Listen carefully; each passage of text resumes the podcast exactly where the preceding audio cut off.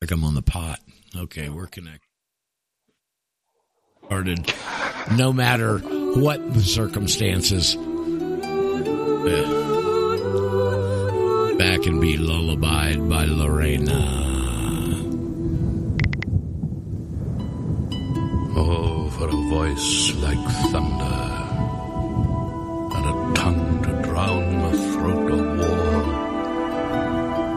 When the senses are shaken and the soul is driven to madness, who can stand? When the souls of the oppressed fight in the troubled air that rages, who can stand? When the whirlwind of fury comes from the throne of God and the frowns of his countenance drive the nations together, who can stand? When sin claps his broad wings over the battle and sails rejoicing in a flood of death, when souls are torn to everlasting fire and fiends of hell rejoice upon the slain, oh, who can stand? Oh, who hath caused this? Oh, who can answer at the throne of God? The kings and the nobles of the land have done it. Hear it not, heaven, thy ministers have done it. All right. And we know they have, and a whole bunch of accomplices along with them. And uh, I dare say the majority of them are Sabbatean, Frankist, Zionist Jews. So sorry, ADL. I hate to pin the tail on the donkey, but I just can't help. So somebody's got their somebody's got their mic open, please. We're having enough problems without that. Okay, my sorry, my fault, my fault. I didn't set the uh, conference room to show mode, so I'm going to do. All participants are muted, and L's, they can unmute themselves. Els culpa. Sorry, L's, that's on me. L's culpa. Okay, here we go. Let's see if we get started here. Thursday edition. Good morning. Hope uh, hope your morning is not cluttered by technical stuff. Roger Sayles, your host here at the Radio Ranch, and it is the September, hard to believe it's September, isn't it? September 7th edition. There's something about that day. Why does that day stick in my mind, Paul? You got any idea? September 7th. Maybe it's just a, another attachment to some other seventh. There's so many seventh days. They like seven, you know. So uh, anyway, we're on a number of different platforms. Paul is the keeper of the platform key, and uh, on top of all the challenges that he has technical technologically in this little setup that we run here, uh, he does know, I think, which platforms we're on this morning. I think. Maybe he doesn't even know. Yeah, I think so. Do you know? I th- I, th- I think so. I think I Okay. pretty much got a handle on it. Can you hear me okay? right. I'll hear you just fine, loud and clear. Cool. Okay. Uh, we're, of course, on Eurofolkradio.com, the flagship station, Eurofolkradio.com. We're also mirrored on radio.globalvoiceradio.net. And, and we're on homenetwork.tv, freedomnation.tv. Um, we're on Anthony Berry 8625 TikTok periodically and Rumble 1776ER, the 1776 ER channel on Rumble. Uh, links to the primary platforms are on exposethematrix.com. And on exposethematrix.com, you'll also find numerous links for the free conference call system. We have room for a thousand active participants to join us on the air with questions, comments, whatever. Observations. And those links are on exposethematrix.com. Now, we're also, I received notice yesterday that we are currently in, uh, in relaxed negotiations Ooh. for the first hour of the Radio Ranch to also be aired on uh, Chicago FM station. So we'll we'll have the first hour from 11 Eastern to noon on uh, on uh, Chicago's uh, WBOU. That's good. Sounds we, like. we're working on negotiations for that, Do- and that is a stepping stone to a sister station in Milwaukee Uh-huh. and another sister station in uh, Colorado Yikes. and uh, just basically peppered small markets. We're Mhm. we're working on a a a simple syndication that can do nothing but grow. That's what we're working on. We're so the the the head of that's in Chicago. We don't risk being shot by being on there, do we? No. Okay. And that, and that is from the from the hard work, the dedication, and the Perseverance. uh, just the the the perseverance of WDRN Productions. Those guys are awesome. Thank you, guys. Stay, please stay away from those stray bullets that are flying around up there. Uh, so good morning. Well, the headquarters for DRN is Fort Collins, Colorado. oh, so okay. Well, they're outside. Of, they're Okay. outside of target range. That's a little bit safer in Fort Collins as opposed to uh, Cook County, I would imagine. So anyway, uh, welcome to everybody wherever you may be listening on whatever, whatever, trying to find out about your freedom and stuff. I was listening uh, right before the show Yeah. as we went up. Uh, of course, I heard talk about it yesterday, um, and uh, showed up on BitChute this morning. Tucker. Wow, Tucker.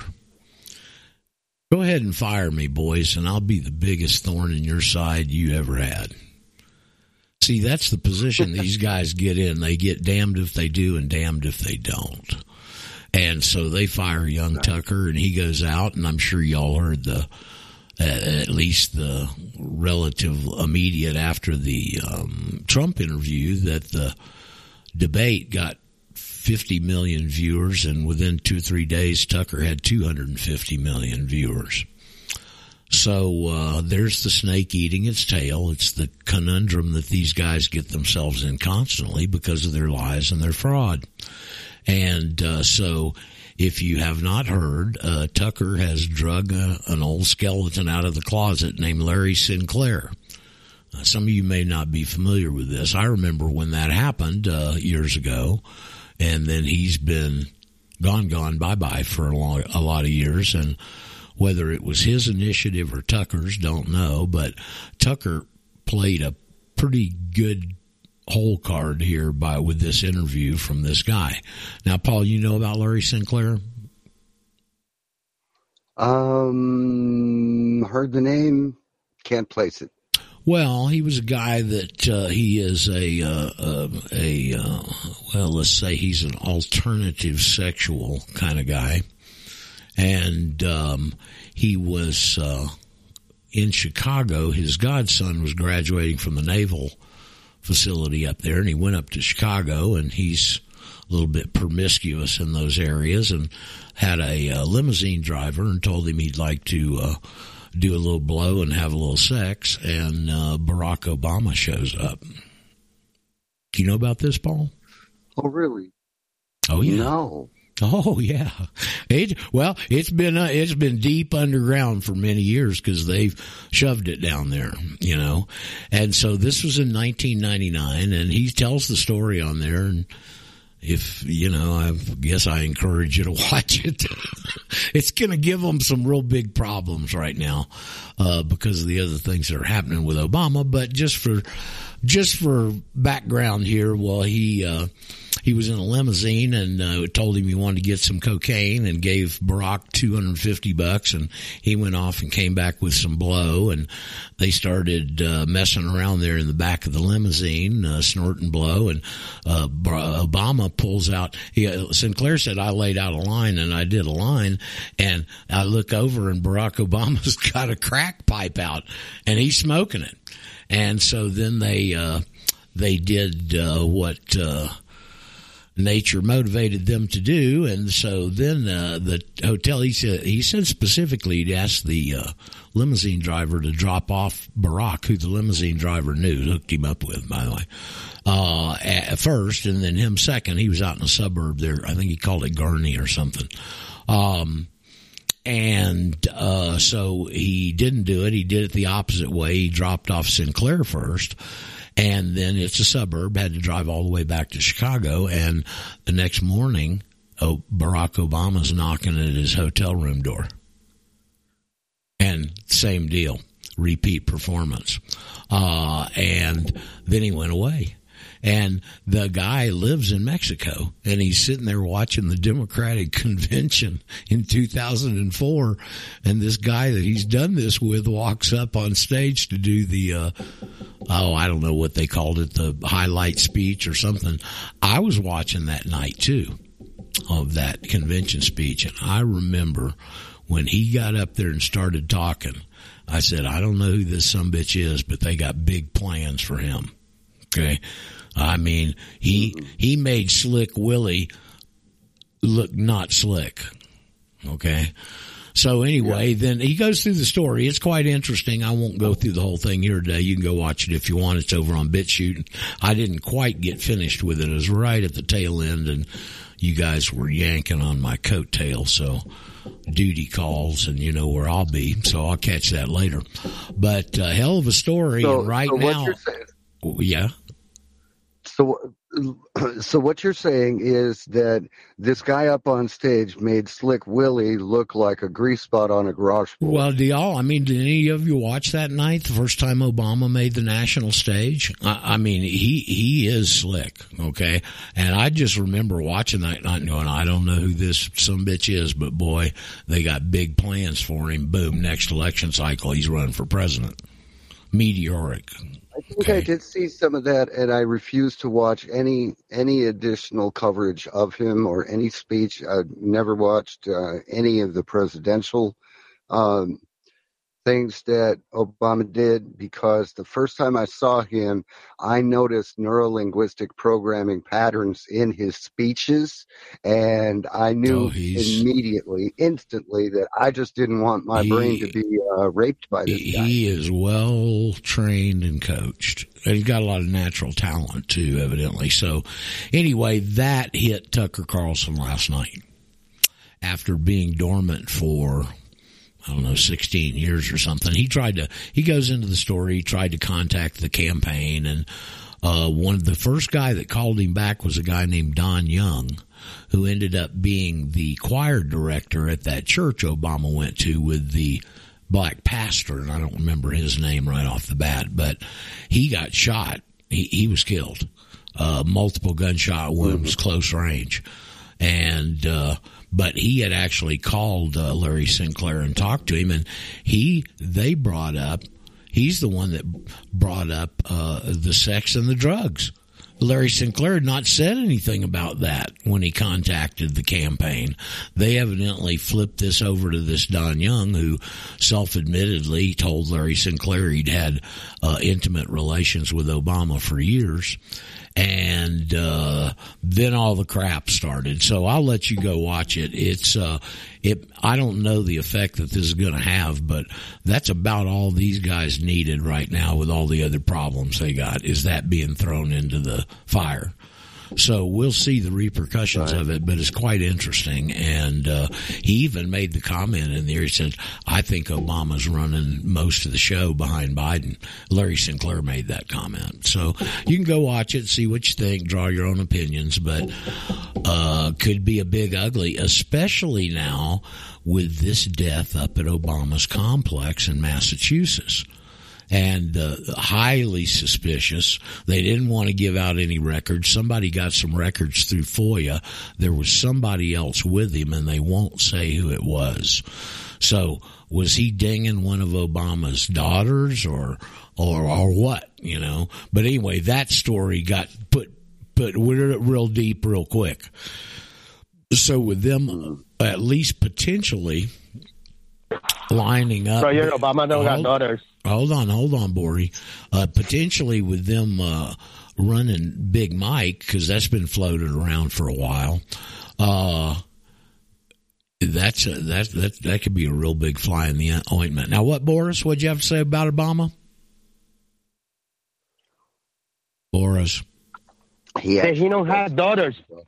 I know. There's yeah. two daughters that are attached to him. Okay, so I mean, it's all just so unbelievable uh, that they've gotten away with all that for this long. Yes, Abram, is that you?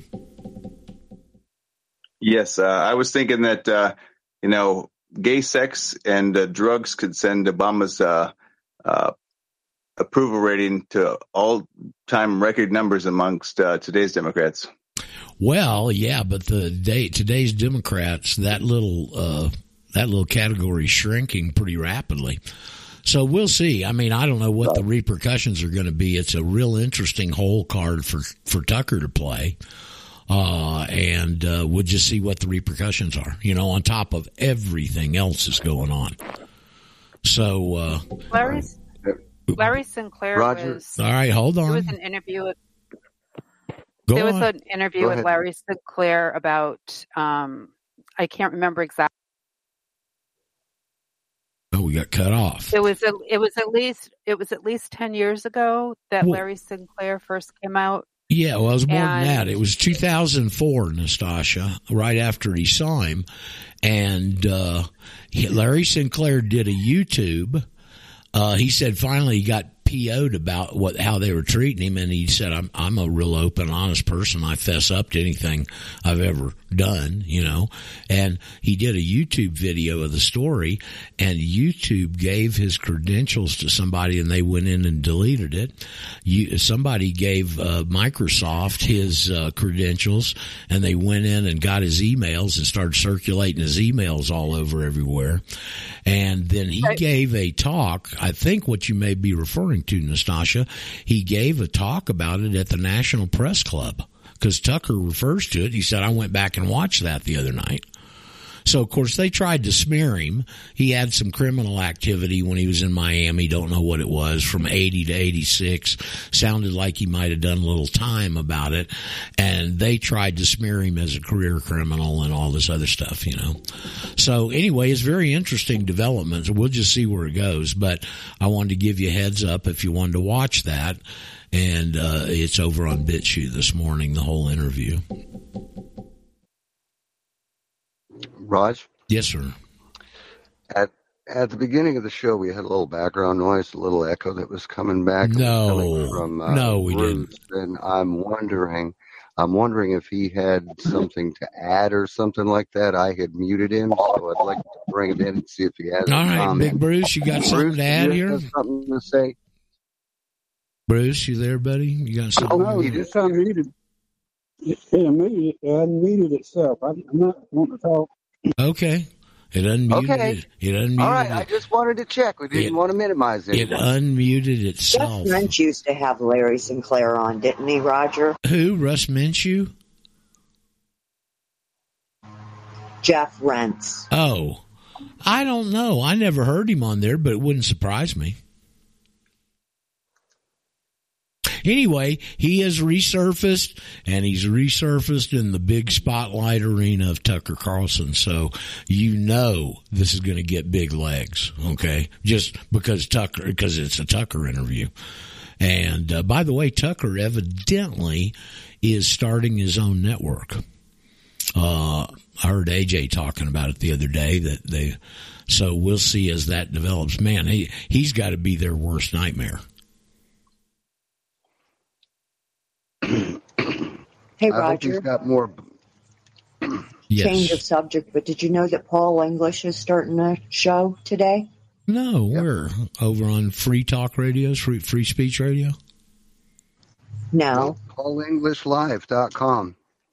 Today, today, first program, 2 p.m. Eastern. Really? PaulEnglishLive.com. So, so he set up his own channel. I think I sent you the data, Roger. Well, you may have, Merc. I'm suffering through this damn portable. I can't hardly read stuff. So, uh, anyway, well, good for He- Paul. Pardon me, Lisa? That was Merca. Oh, Merca. Whoever was going to say something there. He's on, um, like Paul said, PaulEnglishLive.com, but he also has it on Rumble, DLive, and some other ones. Odysee, I think he's on. Yeah. Okay. Well, good. Paul branching out, wanting to do his own thing, I guess. So, uh, he's a, you know, as you guys know, Paul's uh, English is a joy to listen to. So, uh, anyway, well, that's good to I know. listened to on that on the PaulEnglishLive.com, and he has a little clip about it starting today but he doesn't say like, is it going to be a daily show or a weekly show or I guess we'll find out today. I guess so. Well, we'll all find out together because not too much of that's been put forward. So good for Paul. Uh, it's probably what he needs is one more thing to keep up with, you know. Um, so uh, anyway, well, that's good. I'm glad to know he's over there, and I'm glad to know he's over. What well, is the Rumble channel Paul English live too, or just Paul English, or does anybody know? Yeah, it says Paul English on it. So okay. I'll send you the data. I'll all right directly to you. Okay, thank you. Uh, and uh, good. Well, I just I have a special place in my heart for Paul English. He's a heck of a guy. Um, so where else can we go this morning? We got some of the current event banter out of the way. Are there perhaps any new students on there? People that have questions or comments on things?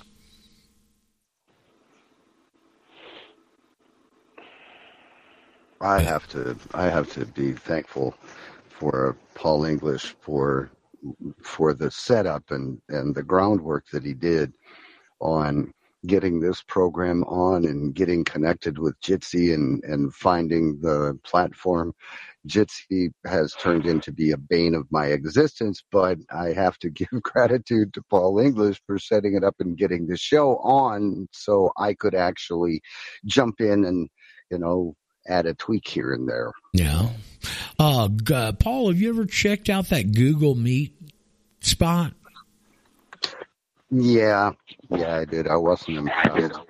Okay, well, I just somebody wanted to use it. That guy from Thailand wanted to use it. It's the first time I had used it, and it appeared to be pretty stable. I, it had a setting wrong on audio. I couldn't hear him, but that's not unusual in this setup we got to deal with. So anyway, uh, well, well, we'll make it day at a time, folks. Uh, go ahead. There's other options that are coming to light, and uh, there there's another platform. Again, WDRN brought it to the table, and it's something that they're working on. And it is a video conference system that should support up to a thousand callers. Hmm. So, and uh, we'll have the inside track on that. Um, when and that's what I want is I want a platform alternative to Jitsi. And once we have something set in stone something st- solid that we're going to be with for years then I'll start making plans to move people over. But until we find something that I know is going to work in the long term I'm not going to keep moving people around because we always lose people. Some people like uh, some people like uh, like Skype and when you could no longer use Skype, they dropped off. Then you went to Jitsi. Some people had problems with Jitsi. And then in an answer to Jitsi, we added free conference call where their people, they were free conference call holdouts. Um, you know, either they didn't like the interface, they didn't like the lack of color, they didn't like the terms of service, whatever.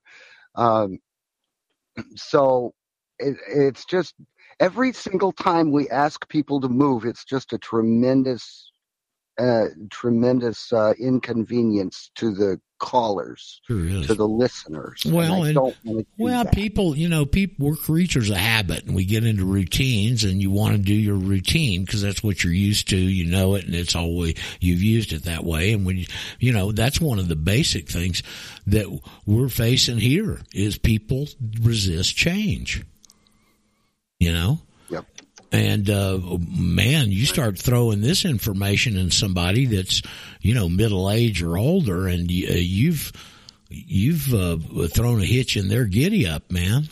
I mean, it's hard to realize, isn't it, for the audience there? I mean, answer me, isn't it hard to realize and come to grips with that you've been lied to your whole damn life and that everything you've lived is an illusion?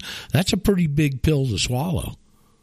Uh, certain, I tell you, people, there are some people that cannot do it, period. There are some people that can do it, but they're reticent because they're still scared and they're psychologically conditioned. And then there's some of you that want to jump in the deep end of the pool and see if you can shake the parasites off. Yeah. That's me. That's you? Yeah. Hey, Raj. Good morning. Um, yeah, this is Sam. I'm in I'm, I'm in Illinois. Uh, I, I wanted to. I asked Paul earlier. He didn't know the answer. I wanted to ask you about the asterisk on the uh, passport card. You mean the stars, Sam? Yes. Well, you know, it's every all of you, and I can understand why you want them to have when you get your passport card, Sam.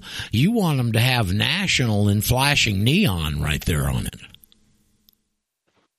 right? Yeah, absolutely. Oh, cool. Absolutely. Okay. Well, these guys, Sam, if you haven't noticed, have gone to unbelievable lengths to hide this. Do you think they're going to put that on your card where anybody, oh, look, look what I got. I'm different from you. Do you think that's the way these guys operate? No, I, Okay. I realize that, but I, I, it, it, it it blows me away when I've heard about this. I went full bore. I said, "Hey, what do you got to lose? They can only fine you, you know, whatever." But Yeah. man, I tell you, it is such a feeling being free. Well, it is, and It's it- unbelievable. and it's going to grow on you, you know. But on the stars thing or the numerical comments, I mean, well, I don't know how they operate internally at the passport processing building. Okay. But I know that on certain of those cards, there's an internal document which gives a numerical identification for different things. And the, uh, the three that we've been able to identify off of the passport card, one they had listed as a diplomatic courier. I forgot what number that is. 09 is a non-citizen national, but evidently they use it interchangeably because a number of people have gotten that. And then there's another one, 77. I don't remember if that's a diplomatic courier or what. One, another one is an ambassador at large. So we've had people get back different passport cards with all three of those. I have no idea what the stars mean. And my view on this is it doesn't matter what they say on the damn card. It matters that your affidavit is in the possession of the Secretary of State. That's what matters.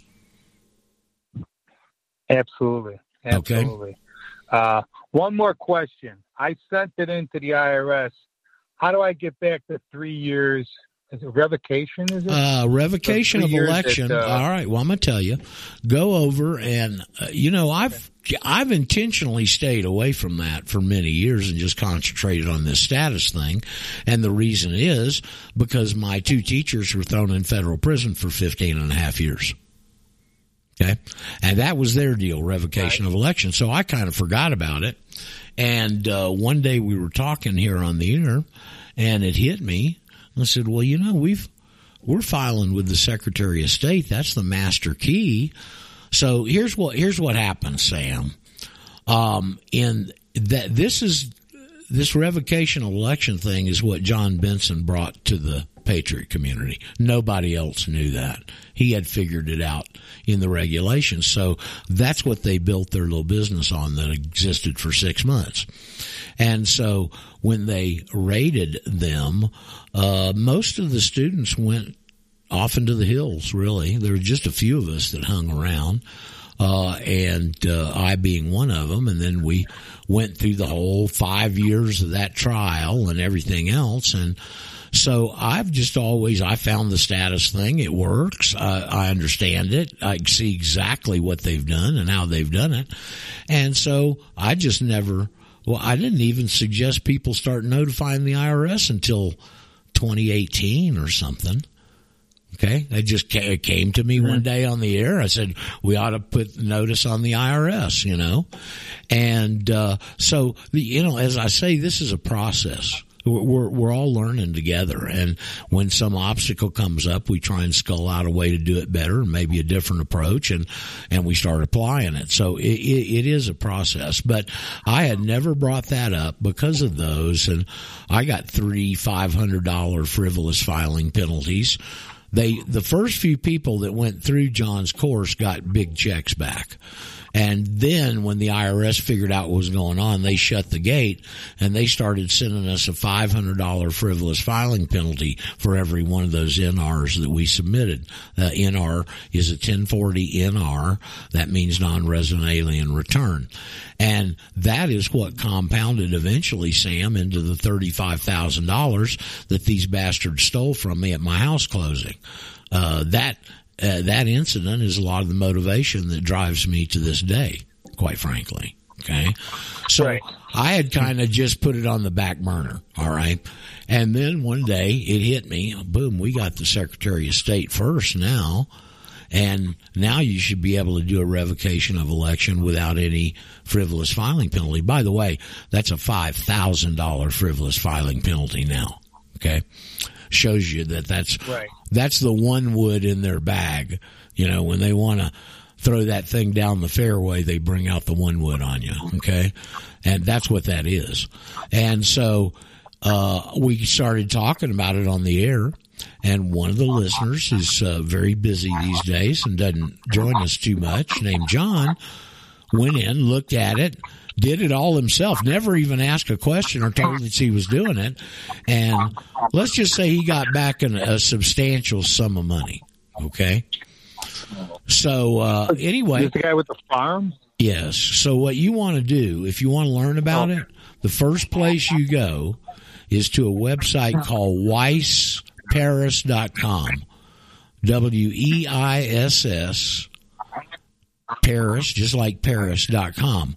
Now, Weiss was an attorney in Florida that after John and Glenn got sent up, he got into this and he was helping people do revocation of election. He moved to France and died. So, but the website's still up. All the information's on there and you can go study it and it's something that I would like for us to incorporate into what we do for the right people that qualify for that if they want to do it. Uh, simply because, and there, here's another reason, you know, you can't sue the IRS until the tax is paid. So if you want to sue the IRS and you have a bone to pick with them, you pay the tax first and then you sue them. Well, here, the tax has already been paid. You've got your affidavit on file with the Secretary of State.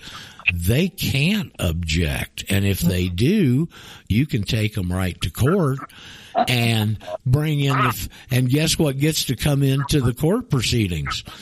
My affidavit's on file with the Secretary of State of the United States. I'm a U.S. national. I think the IRS would pay you before they'd let that get out. Uh, Sam, could you do me a favor? You've got a real funky phone.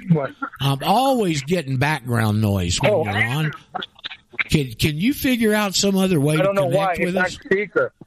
Well, that's I'm why. take it off the. There. Is that any better? Uh, it's a lot better. I can tell you before you ever even do it. Okay, it was on speaker. Sorry about that. Sorry Okay. About All right. But anyway, go to weissparis.com, W-E-I-S-S, and go read about it and see if it's something you want to follow up on. I don't, that was the first weekend that I ever met these two guys. And my head was swimming like a sardine in the great blue ocean. Okay. Just like a lot of you are uh, when you first come in contact with this. And we did that, did all of the application and everything, those NRs, and at the end of that weekend on a Sunday night, late. And so I, I literally don't remember hardly any of it, but I know what it is, obviously. And just for the audience that doesn't know, there is a regulations in the IRS code. They'll be over there on Weiss Paris, obviously. If you've changed status, if you've changed status, you can apply to the IRS. The Philadelphia Service Center is the one that handles this and submit three back years 1040 and NRs, I believe is the way you do it. And they'll send you what you've paid in for the last three years back. And evidently there, somebody wrote me the other day and said IRS, a bunch of money showed up in his checking account. And I don't remember if he went through the revocation process or not, but anyway, it's uh, it's a way we can get offensive here. And as we've come to understand, the the the tax link is the weak link in their system. That's the one that's got to work for them to pull the whole scam off. And so it's very vulnerable for them. Okay. And so anyway, I hope that uh, you go read about it and see if it's something you want to follow up on, Sam, and maybe we'll get somebody that absolutely, wants to, absolutely. Well, you know, it's funny. Joe Lustica came across a gal that mm-hmm. worked for Weiss Paris do it. She's still doing it for people, and they didn't know about the Secretary of State connection and evidently she's still been successful at it. I don't know much more on the details than that, and uh, uh, I hadn't heard Joe mention her lately, but it's a it's a there are people doing it. I know that there's some people. I could tell you who it is, but I won't. Uh, somebody that I worked with recently called me a while back, said, I want to talk to you. And it turns out that he had stumbled on this Weiss Paris thing, I don't know, maybe six years or so ago. And he studied it for three years and he did the revocation of election according to Weiss Paris. And there were probably a few people that did that. And now the IRS is back on him. And he was calling me to say, you know, what's going on here? I'm paying this law firm fifteen, twenty thousand dollars. I can't afford it. All this, and I just said, you know, you know, you, you you have to put the thing in with the secretary first. That's the master key to this whole thing. Okay. And of course, he didn't know that back then. And now the IRS is on him. And I assume they're probably coming back on some of those other people. And, uh, he's, uh, he's got himself between a rock and a hard place. Hmm. Okay.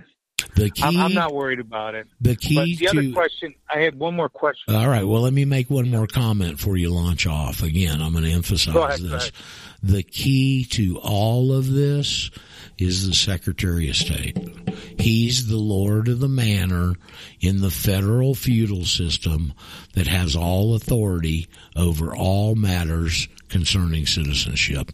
And I believe the reason that he's had that and has it is because since the start of the country, they have always gone to the Secretary of State because he deals with foreign nations to issue passports. And this little status thing change because he has authority over all matters concerning citizenship, they set him up under this presumption of law. You know, Sam, I remember things stick in my mind. And, uh, I've got a pretty good memory. And back in the early days when I knew nothing and I was just green as a spring twig, and I'd stay up reading anything I could read. We didn't have internet back then in the early 90s. It was all books. And, uh, I remember reading in Eustace Mullins' Secret of the Federal Reserve, and he was talking about the Federal Reserve System, and he made a statement. He said, the minute they got that passed, the first cabinet office they went after was Secretary of State. And that didn't sink with me that night. It, so much so it stuck in my mind. Okay. I said, well, why? These, these guys are money hungry monsters. Why wouldn't they go after Treasury first? Because the key to them controlling the Treasury in this scheme they had planned was the Secretary of State. That's why they went after that cabinet office first. Now, your other question? No, I want to say I appreciate your perseverance. I appreciate God putting it on your heart, Roger. I really do. I appreciate your you know, perseverance because that is the key. And I think what people don't realize is is they should try it. All they could say is no. Why not take a well, chance? no, no, no. They can't even. no, Sam, hold it. Hold. They can't say no. It's not their decision. It's your decision. If they say no, they're right, open the tyrants. People that are afraid to do it. Well, of course, they don't understand that principle, and that's why you got to break this thing down. Instead of hitting people with this confusing stuff, you start with basic concepts. Okay, what you are and what set of laws you live under is your decision, not theirs. If it's their decision, they're open tyrants. They they they're tyrant wannabes. There's no doubt about that. They've cooked up this system where they can hide the fist in the velvet glove. Okay, but when it comes right down to it, I mean, can't you go to any other country in the world if you want to, Sam?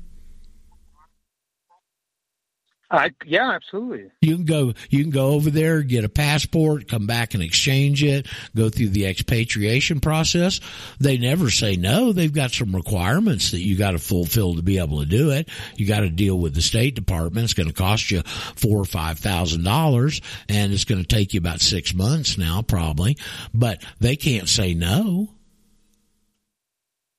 So why could they say no to you going back and claiming the original citizenship that they've gone to all these links to hide? So that's why I say you, you approach people on these basic concepts. Hey, okay, uh, what set of laws you want to live under is your choice, not theirs. And the, the, see, yeah. that will go to overcoming all the psychological conditioning that these people have received. So you got to understand these basic comments. Okay. Back to another similar. There's a, let me see if I can get some agreement with you here. There's only two political statuses. You're either free or you're a slave. Is that right? What are they going to say? No, there's a third one. Hell, I've put out a hundred thousand dollar reward for anybody that can show me more than one of those two, and nobody's ever come forward to claim it. Okay. You're either free or you're a slave. So you get agreement on that with them. Okay. Say, would you agree with this statement? You're either free or you're a slave. The only two political statuses there are. What are they going to say? No. Well, if they if they say no, you, you you go find somebody else that can frost a mirror. Okay, so they're going to agree with you. Yeah. Well, then you turn around and ask them, well, which one are you? Which one are you? Well, if they say I'm free, the next question you ask them is, all right, well, since you're so free, tell me all the things you can do without a license, a permit, or permission. Well, that stops them right there. And if they say they're a slave, well, I know I'm a financial slave. Would you like me to show you how you've been enslaved and how to easily and inexpensively remove yourself and get out of it? There's, there's two questions that lead to either one of those. So see here, Sam, here's the deal. It's easier to pull a rope than it is to push a rope. So you ask questions and you get to see if somebody's interested. If they're interested, you feed them. If they're not, you go find somebody that's hungry.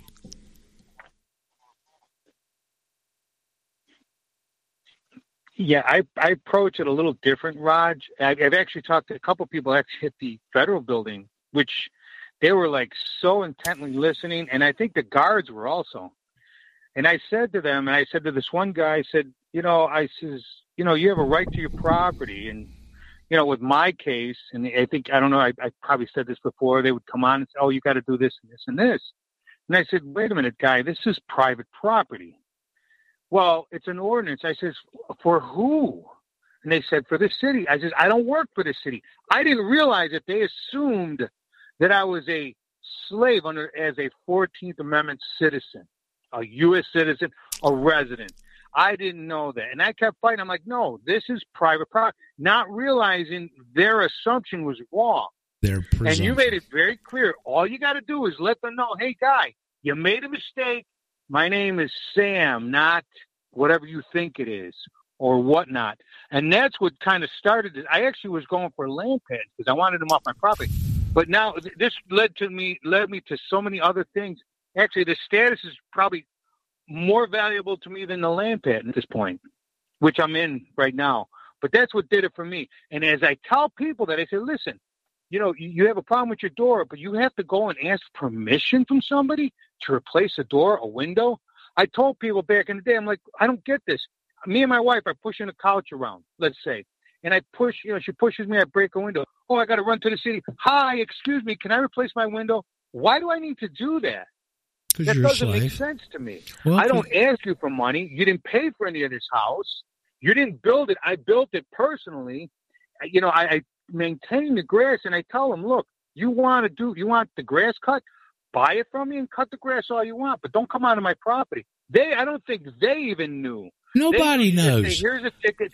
Here's you're in court. You're already guilty. Sam. That's where I was at. You've got it. We've all Yes. got to take the stance when you get into this and get yourself a little bit acclimated and start getting out and touching people. You got to take the stance that nobody you're going to talk to knows about this. Nobody. That's how effectively they've hidden this, folks. They have done a magnificent job of hiding this. And I, I, I bet I get agreement from everybody on this board within earshot. Okay. They have And Anna von Reitz and David Straight are not helping. Well, no, they're not. They're fumbling around on their own, whatever their initiatives are and whatever they're trying to accomplish. I would like to think both of them are noble and above board and are just ignorant of a lot of these things that, I mean, look, most attorneys are ignorant of this stuff. Uh, you, here's a, you're talking to attorneys. If you run into an attorney, ask them this question. What's the legal concept behind the word person? I guarantee you, I guarantee you, ninety nine of a, out of hundred won't know.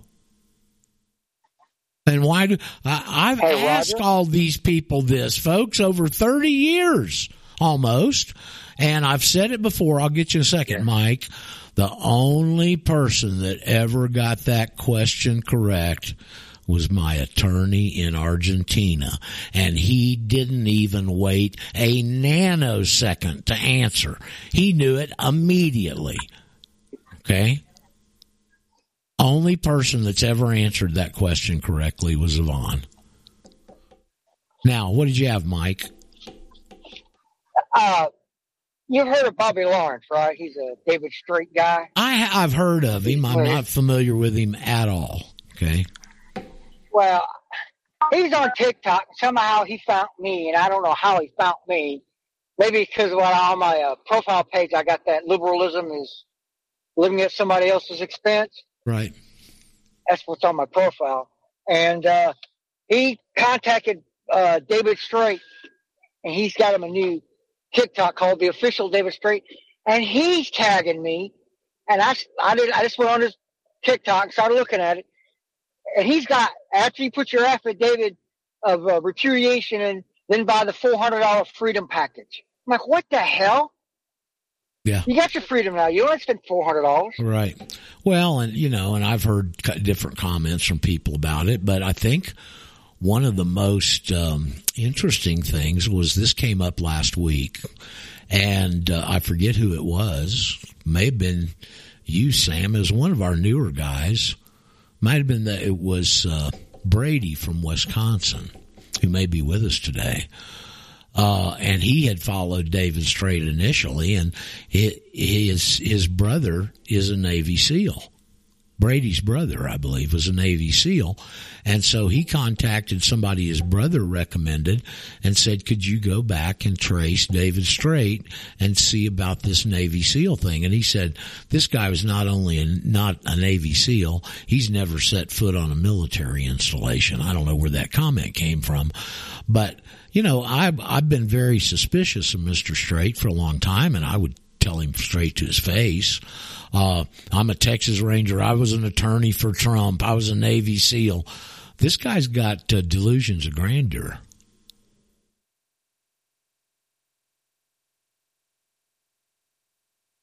I mean, I can honestly tell you folks here, I've been on the air for 12 and a half years. I've never lied to you about one thing ever and, and won't. Okay? Because it's the lies that are at the basis of all of our problems. And once you get into this and you start tailoring your life to this information and the, the, it changes you, you know, and I don't, I don't want to lie to anybody. I don't want to steal from any. I don't want to cheat anybody. I want to try and live as righteous a life as I can. So that bothers me. The thing that bothers me about Anna von Reitz is I've caught her giving out real erroneous information. This is a few years ago. Maybe she's got straightened out. Maybe her intentions are honorable, but I've got serious problems with somebody that talks about the mothership that's circling the earth and that has direct connections to the Pope. Who, by the way, the other day made a public statement that we need to phase out fossil fuels. That's the Pope. I don't know if God told him or not, but anyway, he told us. Okay. So, Anna deal, and it came from a personal experience with my friend Tom Schramm who uh, we were puppies together in all this research stuff years ago, lived close to each other up in the mountains of North Georgia for a couple of years and all that stuff. And Tom had, you know, Tom is one of these people that, no, I don't have to deal with them. I can deal with it here in the state. I don't have to deal with them. Well, yeah, you do. Okay. And so he had been real active in court cases and stuff like that around Georgia and muddied the water a whole bunch for himself. And, uh, so, uh, finally he decided to not listen to me. He used to be on with us on a, some sort of a regular basis years ago. So he wasn't going to listen to me. And so he went and became Anna's, uh, Georgia state coordinator. And so, uh, he was telling Anna about the problems he was having with his 16 year old at that time son, Joshua, getting a passport because he'd kept him out of no birth certificate, no social security number, all that stuff, thinking all those things are the nexus. But he was 16 and he needed some ID. And so he tried to get a passport and he had a lot of problems with the State Department on it uh, about the only pro- person I've ever known that had too very many continuing problems with him. So he called up Anna, and Anna said this: said, "Well, Tom, why don't you go down to the Secretary of State of the state of Georgia and get a passport?" A Georgia state passport. Well, Anna, how about that the states have never issued passports? How about that? Do you remember, Roger, that I mentioned that she was um, asking for people's birth certificate? Yes, she's asking them to do a power of attorney on their birth certificate stuff. I'll tell you another strange she, thing that happened she that with Brent. Go ahead. When Brent was up, he's made several trips up to Alaska. He's got a friend up there and they were going around the country or the state of Alaska doing talks against Common Core, the school curriculum. And at one of the talks he was giving, I think in around Palmer, Wasilla up there, um, Anna von Reitz came in during the talk, went to the back and bought his common law book and maybe a couple others, paid for him and left. Never listened to him speak. I mean, if you're got somebody that's, I mean, you know, let's admit it, Brent's is probably one of the experts in the country on the common law. Okay and you got that guy in your town and you walk in and buy a book and leave without, and I don't know, she might have had other pressing obligations. Um, it just seems strange to me that she wouldn't stick around, hear the talk and go up and introduce herself and talk to him. But she. I can add to that. Oh, okay. Well, go ahead. Yeah, no, well, I'll just state that I mean, over a year ago, um, Brent provided a reduced rate for um, within the Anna von Reitz community. So, from what I've heard from Anna, you know, she reads the material. She wanted to read the material. I don't know specifically on the purchase of that book, but wanted to read the material. She likes to read the material first. But um, I don't know, a year and a half ago, you know, they had a reduced rate and he provided them with, you know, a, I'll just say private class because it was for the community within the assemblies that wanted to take Brent's course. So they're involved with Brent. Okay. Well, and I, I, just wanted to set that straight. So okay. Well, I, I mean, I don't, I don't mind people having problems with people, but I mean, I just want to correct information with okay. what I'm aware well, of. And oh, so she supports Brent and he's given reduced prices for his classes okay. to assembly quote well, members. Uh-huh. Um, so they're Well, involved with Brent. Okay, well, I guess we can draw from that, Nastasha, that they're at least getting some correct information, right? I, I think they have a lot of information that's correct. Okay. So, I mean, you know, I mean, I have friends within the traditional assembly within Los Angeles. And I think a lot of the problems that also pop up are individuals. Um, just like within this community, individuals that don't have the correct information, but yet what they do have, they share, and some of it may not be correct.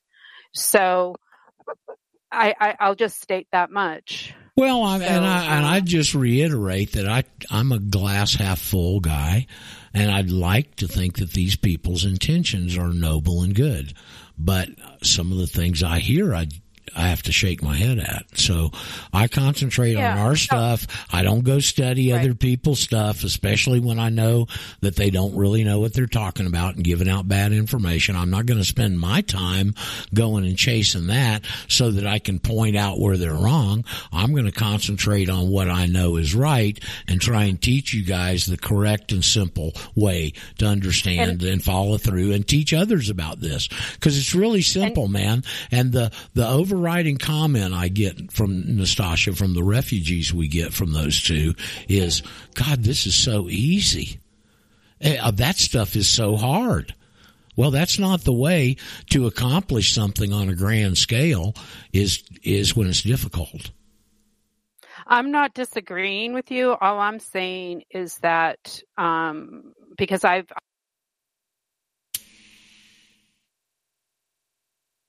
Cut off.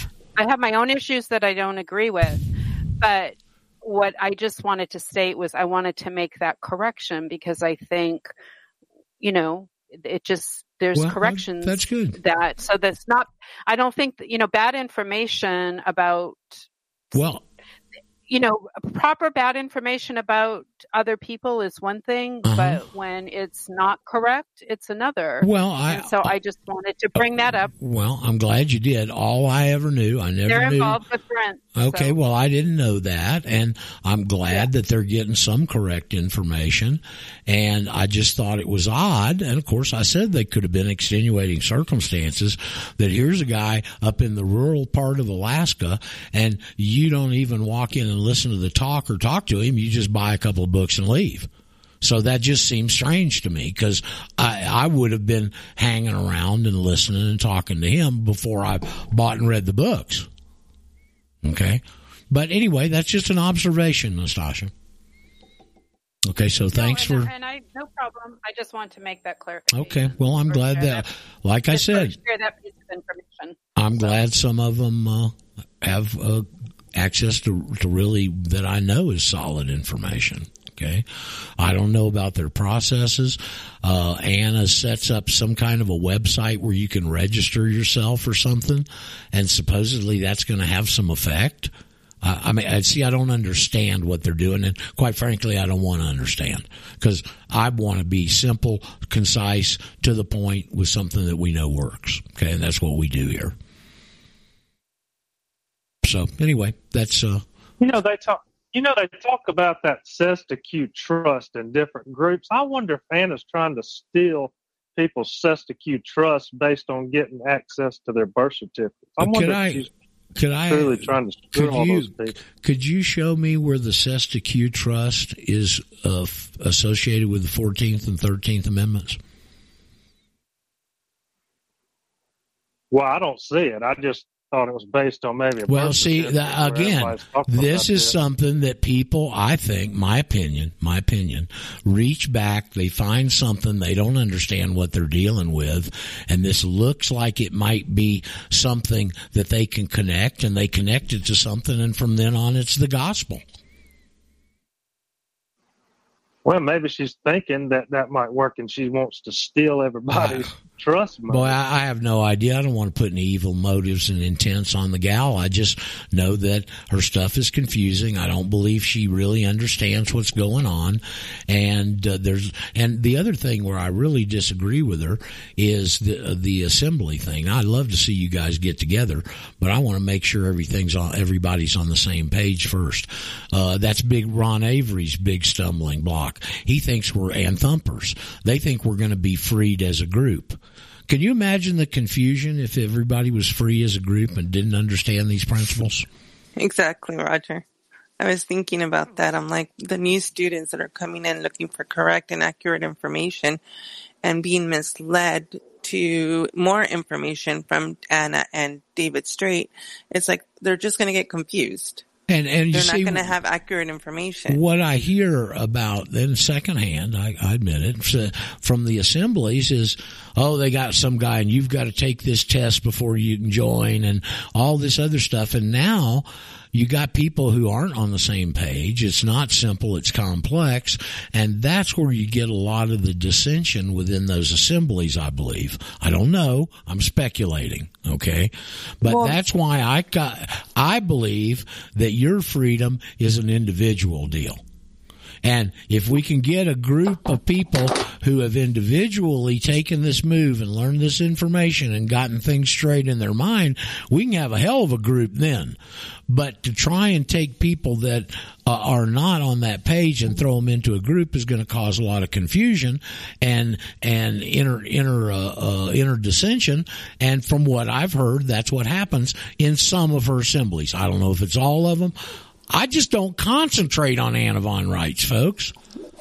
Right, exactly. Um, and that the main thing is like when people do go to the other groups, you know, their first first thing that happens is that they're taken advantage of, money wise. They're paying for things that they probably shouldn't have to pay for.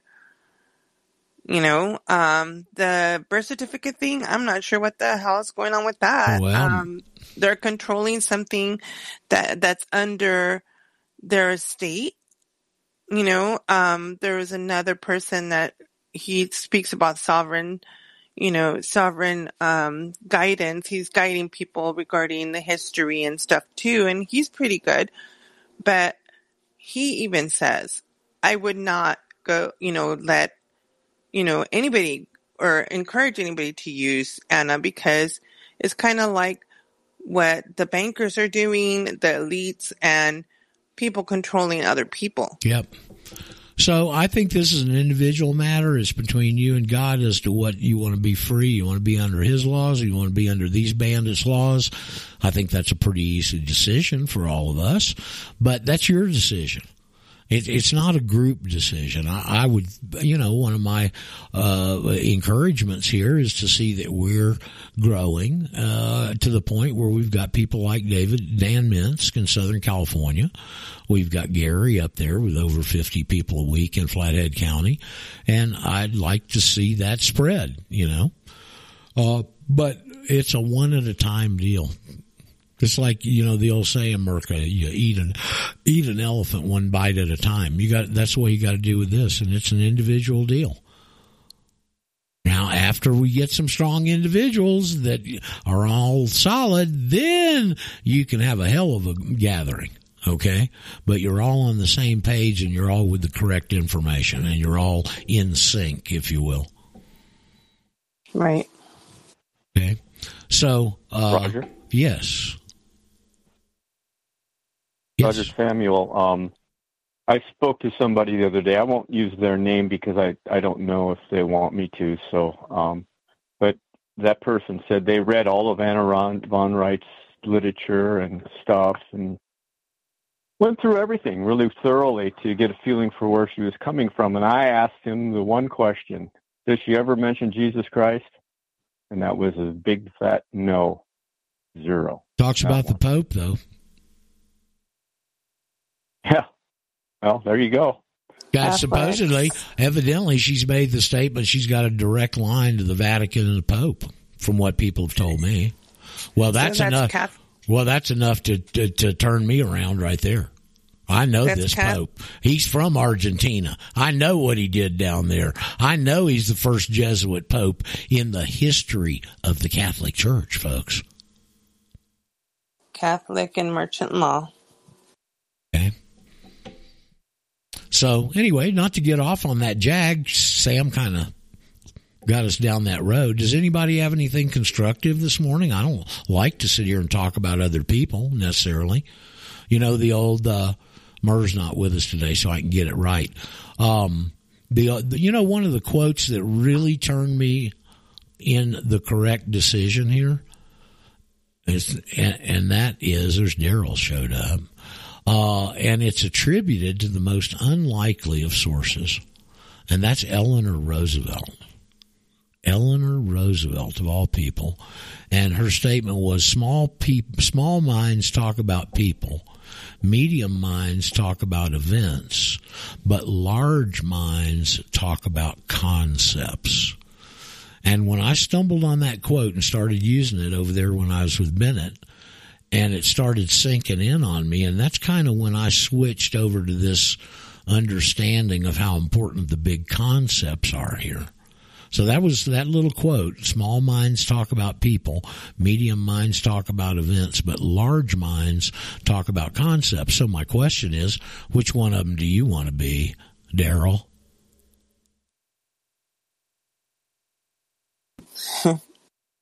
I think we know which one Daryl chose. You got mic problems this morning or something, man? But you don't usually show up just to hang around. Yeah, he has to refresh probably. Well, whenever Captain Daryl gets communicable, we'll communicate with him. In the interim, does anybody else have any questions or comments? No? Daryl's unmuted, but Yeah, we Raj, don't hear I- anything. All right, hold on. There's a Raj. Who was that? That was me, Sam. Oh, let me get out for the speaker thing. Gosh, wait. Um, okay. So the other question I had for you was the um, Social Security. Yeah. You had mentioned something about that too. Yeah. You want to see your there's no So job. that? Well, I mean, it's a any. Let's put it this way: anybody in the world can contract with Social Security. Did you know that, Sam? Okay. Any But country. how do I uncon? Well, do I? No, no, no. Don't uncontract with them. It's you. You've paid into that fund. What do you want to not have? I mean, granted, by the time you're getting it, it might not buy much the way things are going, but uh, you've paid into it your whole life. It doesn't have any repercussions on you. I gave them my affidavit when I opened my Social Security account 12, 13 years ago, however long it was. And, uh, there's never been a blowback from anybody about it. This is more of this Social Security number is the nexus. It's not the nexus to the system. The nexus to the system is domiciled at the Secretary of State's office. Okay, so they basically hold on to your money and give it to you little by little. Is that what they're doing? You mean what? Social Security? Yes. I mean, Sam, how old are you? Um, fifty nine. You don't know how these guys work yet? You pay in for 40 quarters. Your employer contributes half. You contribute half. When you get to be 62, you can apply if they haven't changed that. And, uh, that's what I did. And, uh, I'm, I tell you the truth, man, I'm damn grateful for Social Security because I hadn't had to sell gold to live for the last 13 years. And I hate selling gold. Okay, so I was self employed. I didn't have anybody pay for me. I paid for it in my own. Yeah, well, but I'm not understanding. Yeah. Well, go ahead. You're not understanding what? Well, what would be the advantage? What would be the advantages and disadvantages of having them? Well- holding on to your money. Well, I can tell you my standpoint is here. I'd have never taken that piddly amount out of my checks every however often I got them and saved it, where I'd have something to fall back on. And now, even though I agree they steal most of it, uh, I, it, it's a, it, I'm, I'm, I'm very happy with it. Put it that way. Okay. Mhm. But what if you didn't have to depend on it? Well, I don't have to depend on it, but to do that, I got to sell gold. Daryl says his um, headset's not working, and then he wrote SS is a an annuity. It's an annuity. It's what it is. You pay in for 40 quarters. After that, you can draw out whatever you qualify to draw out. If you've got an account, nothing you take out is considered a benefit. What a benefit is, is some of these illegals that are coming across the southern border and getting $2,200 a month that never contributed anything. Then it's a benefit. So where are you unclear yeah, on who this? better to? Go ahead. I'm sorry. Go ahead. Well, who who better to control your money other than yourself? Sam, I was, uh, uh, you know, I mean, this is when we were all in our 20s and 30s, man. You didn't think you had a choice but to do that.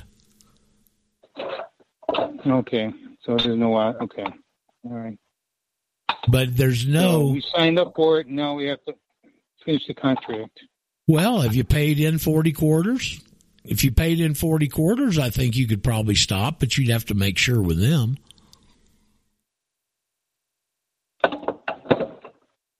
Now, the problem people have got in the future was uh, what the old senator said when I saw him being interviewed about about Social Security, and he said, "Oh, don't worry, they'll get paid."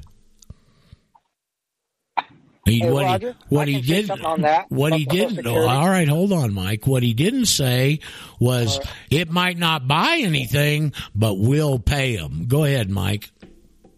Okay, there's two ways to do it. The first way, you can actually send a, a, a form to the Social Security, but the catch on that one is that you forfeit everything. the next one What do you mean I is forfeit to everything? Fill. What you paid in, evidently. Yeah, you forfeit everything. You don't get nothing. Oh, okay. Uh, the second, That's not the second nice. way Okay. is to the, the second way is to fill out a W eight B E N and not use your Social Security number. Then you won't get any FICA and all that taken out of your check.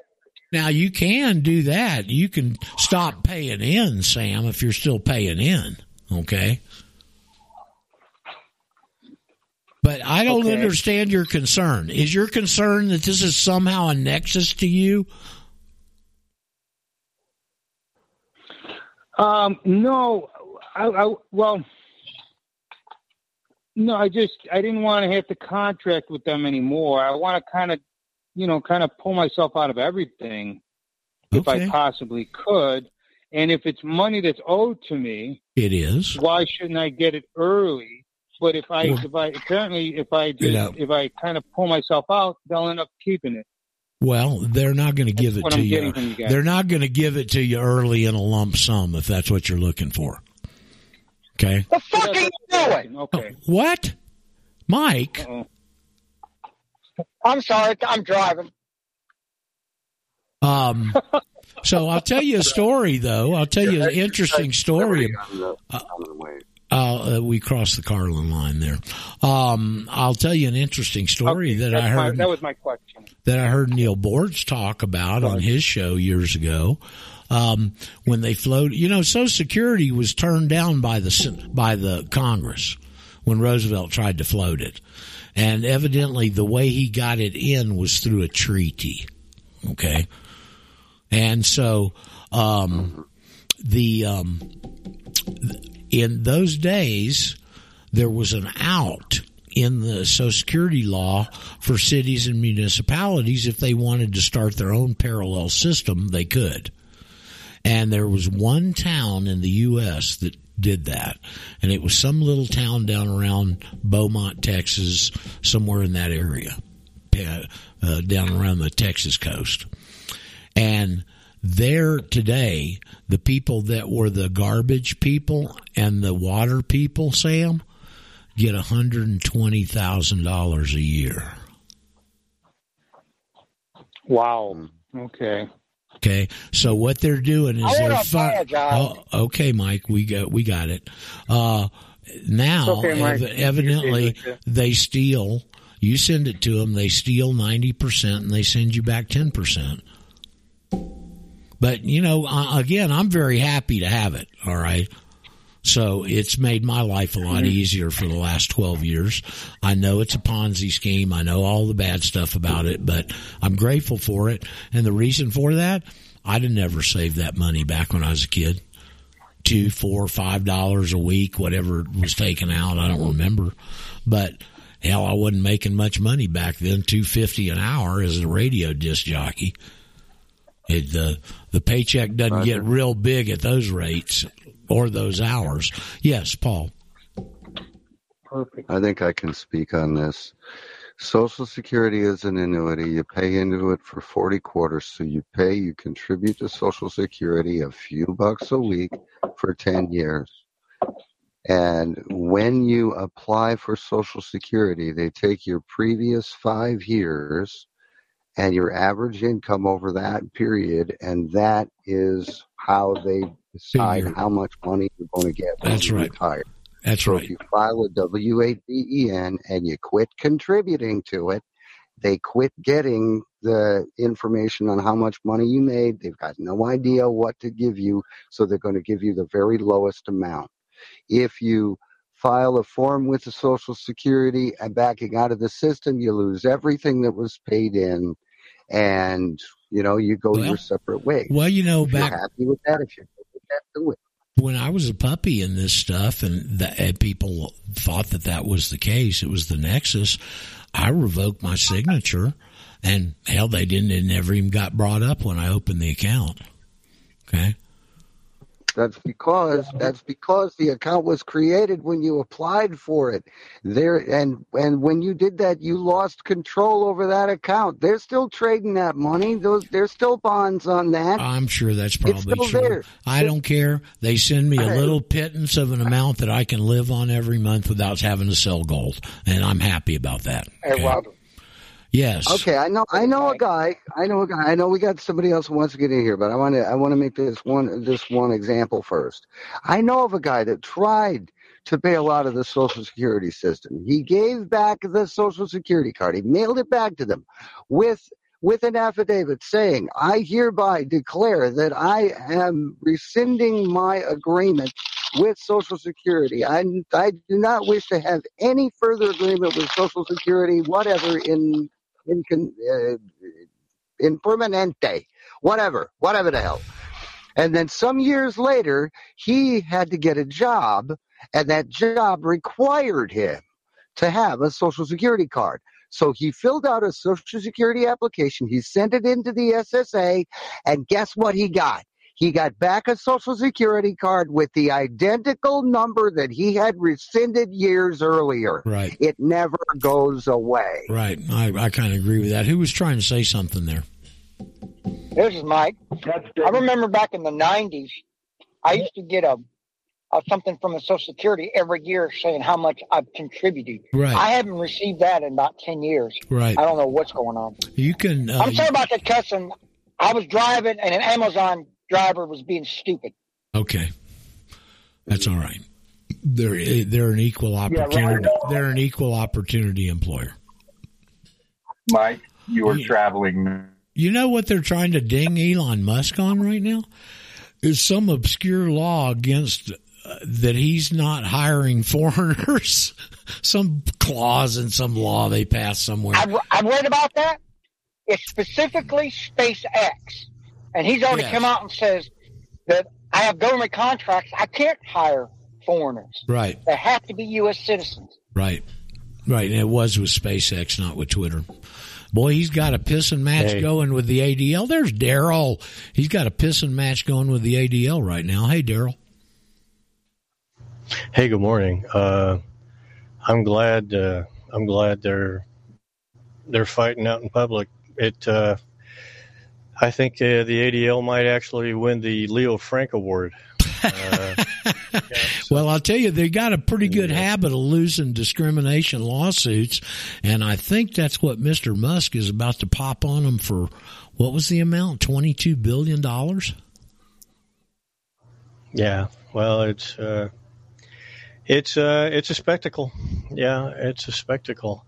Hey, uh, I I know you're talking about the uh, SS thing, which Well, kinda. uh, is a good conversation conversation to have. Uh, sort of on a uh, on the on the lazy Susan of topics. You know, it just sort of goes around. Did, did you have a lazy Susan in your house when you were a kid? I have I have had those at times, yes, especially during Yeah, hol- holiday festivities.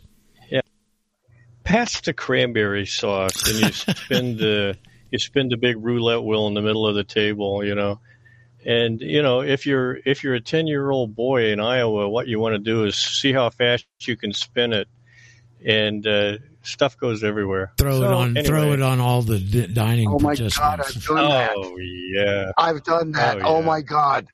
I've done that. Yeah. Minnesota must be close Yeah. enough to Iowa for that to be a thing. Yeah. yeah. Well, it's uh you know, some children never grow up and I I do my best. So uh you know, I was uh you were talking about passports and uh it provoked me to uh, do some searching. And I found on uh, Internet Archive uh, which is available to everybody if you want to go look at it. Uh, I typed in passport applications, and what came up was uh, microfiche from 1795 to 1905.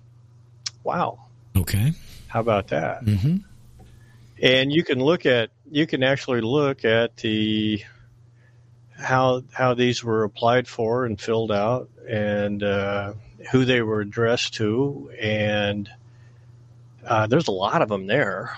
Uh, they're in a lot of a lot of cursive writing, which can be uh, somewhat inscrutable. Right. Yeah. But uh, not everybody writes like my mother. She had beautiful, beautiful writing. Uh, but um, uh, they're all addressed to the Secretary of the United States of America. Yeah, well, that's what the hat he holds. He still wears that hat. Uh, and he doesn't drag it out of the closet The- too often. And, and then I, I found this other thing here, and I, I think you'll find this interesting. Now it's it's in the National Archives, uh, and it says uh, passport applications. Now this is interesting. I'd never heard this before. okay, and it says, well, um, limitations. Many U.S. residents traveled overseas without holding a U.S. passport for two main reasons. The first one was they're not required. As a general rule, until 1941, Mm-hmm. ding, ding, ding, U.S. citizens were not required to have a passport for travel abroad. Wow. Now, the the exceptions to the general rule, passports were required from August 19, 1861 to March 17, 1862 during the Civil War. Now, you had to have one. Passmore, passports were recommended but not required by President Woodrow Amakami Wilson's Executive Order 2285 of December 15th, 1915, which stated that all persons leaving the United States should have passports. Uh, passports were required from May 22nd, 1918, 40 statutes at large, 559, until the formal termination of World War One in 1921 by treaty. So during during World War One, uh, it was required. For a couple of years during the Civil War, it was required. And uh, but then, but then for some reason, l- listen to this. passports have been required since the passage of the Act of June 21st, 1941, 55 statutes at large, 252, and subsequent legislation. So, Why what not? happened in 1941? Well, we're right in the middle of the war at the start of it. And how about them solidifying their little slave scheme and hiding the presumption in the passport application in that year? Fits right into the Yeah. time frame. Now here's a here's an interesting path. I'm just reading this for the first time. It says exceptions to the general rule. Aliens who had declared their intent to become a naturalized citizen could obtain a passport pursuant to the Act of Congress of March 3rd, 1863. 12 statutes at large 754, which was repealed May 30, 1866. Ooh. 14 statutes at large. Few passports were issued under this law, however. Um, that's interesting. See one of the applications So- for it. Yeah. Um, it's inter- I mean, just in the general. So you know, in our in our contemporary minds, we we would be under the impression. Uh, I'm reading right off this official website that uh, uh, you di- you didn't have to have a passport. Yeah. No. No, Uh, the early passports were nothing but letters, like letters of passing. This is to proclaim to anybody, and you know when they were running the um, uh, the Boston Brahmins were running all their opium ships over to China to participate in the opium trade. That in those days it was just a letter. Uh, and they were they were also considered letters of patent, uh, and um, so it, it's it's a, it's an interesting history.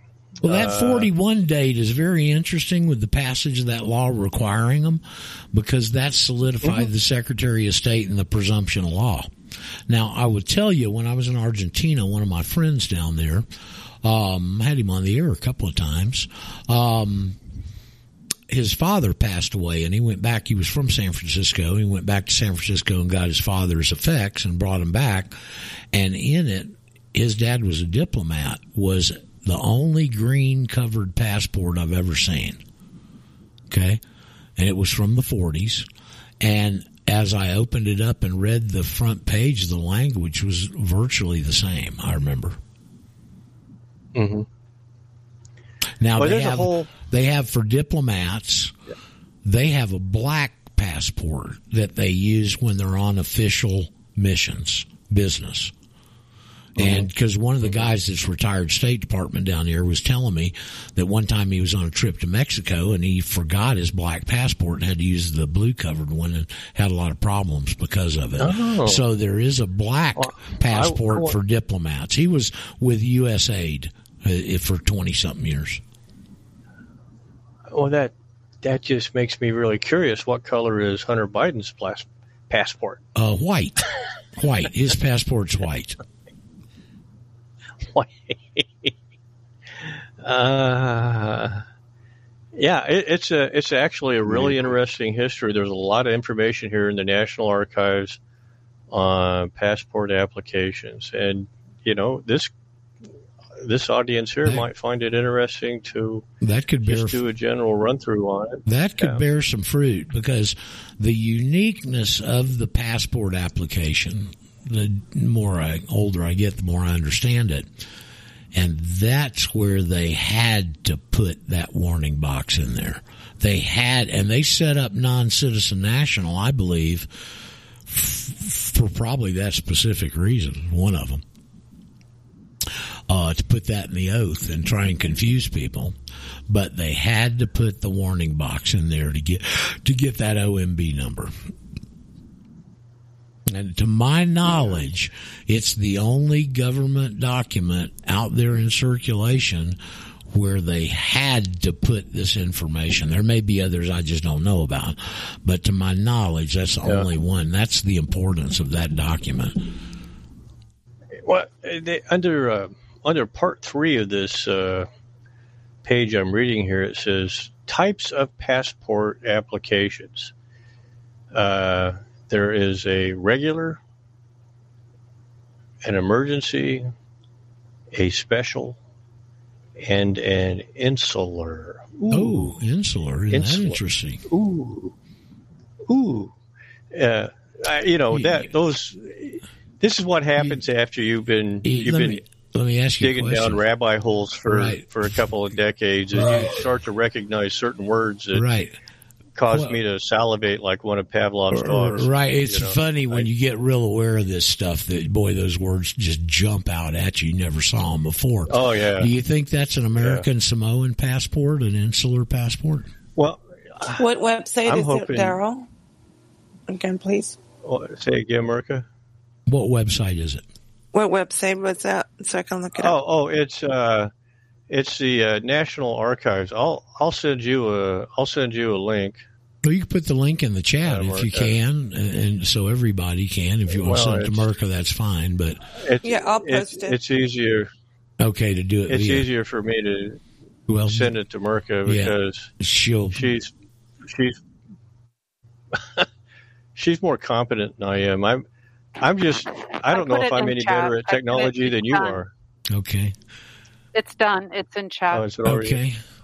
Oh, Um, okay. Do you think So- that that insular You one you is? it to me, right? Do you think Daryl? insular is American Samoa and Swains Island?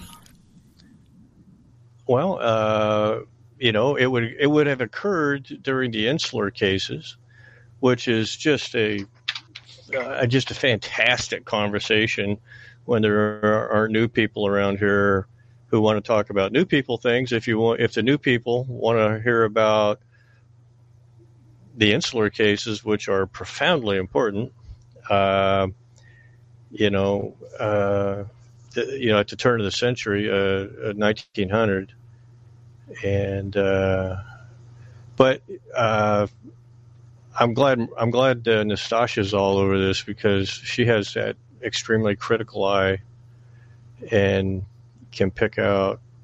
She, she reads it. She reads it with a nitpick comb, and she'll she might see something in here that you know connects some other dots. Yeah.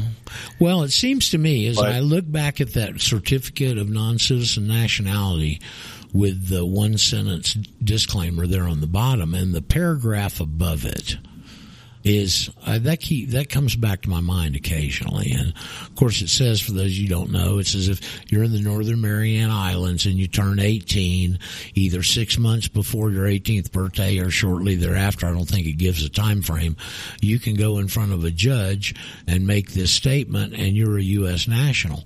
Evidently that was probably when northern mariana islands were not yet an incorporated territory Oh, is okay. my is my guess is my guess Let me.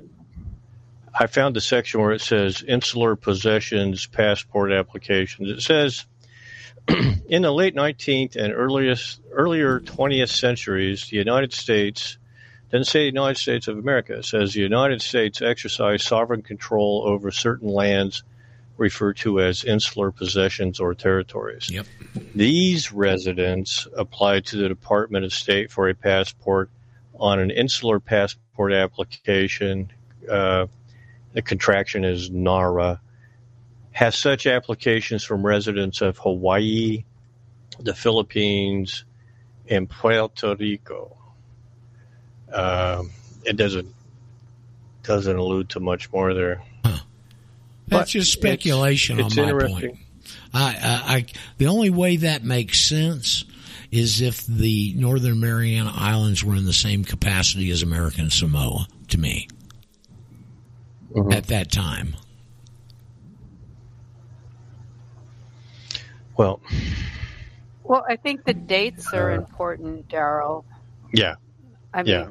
I know because that- Hawaii is 1916 to 1924, Philippines 1901 to 1924, Puerto Rico 1915 to 1922.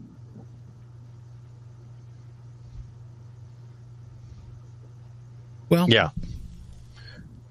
I mean, I, Um, I, I don't know why those dates, but I'm just saying it's it it it, it stopped after a certain point. So Uh, yeah.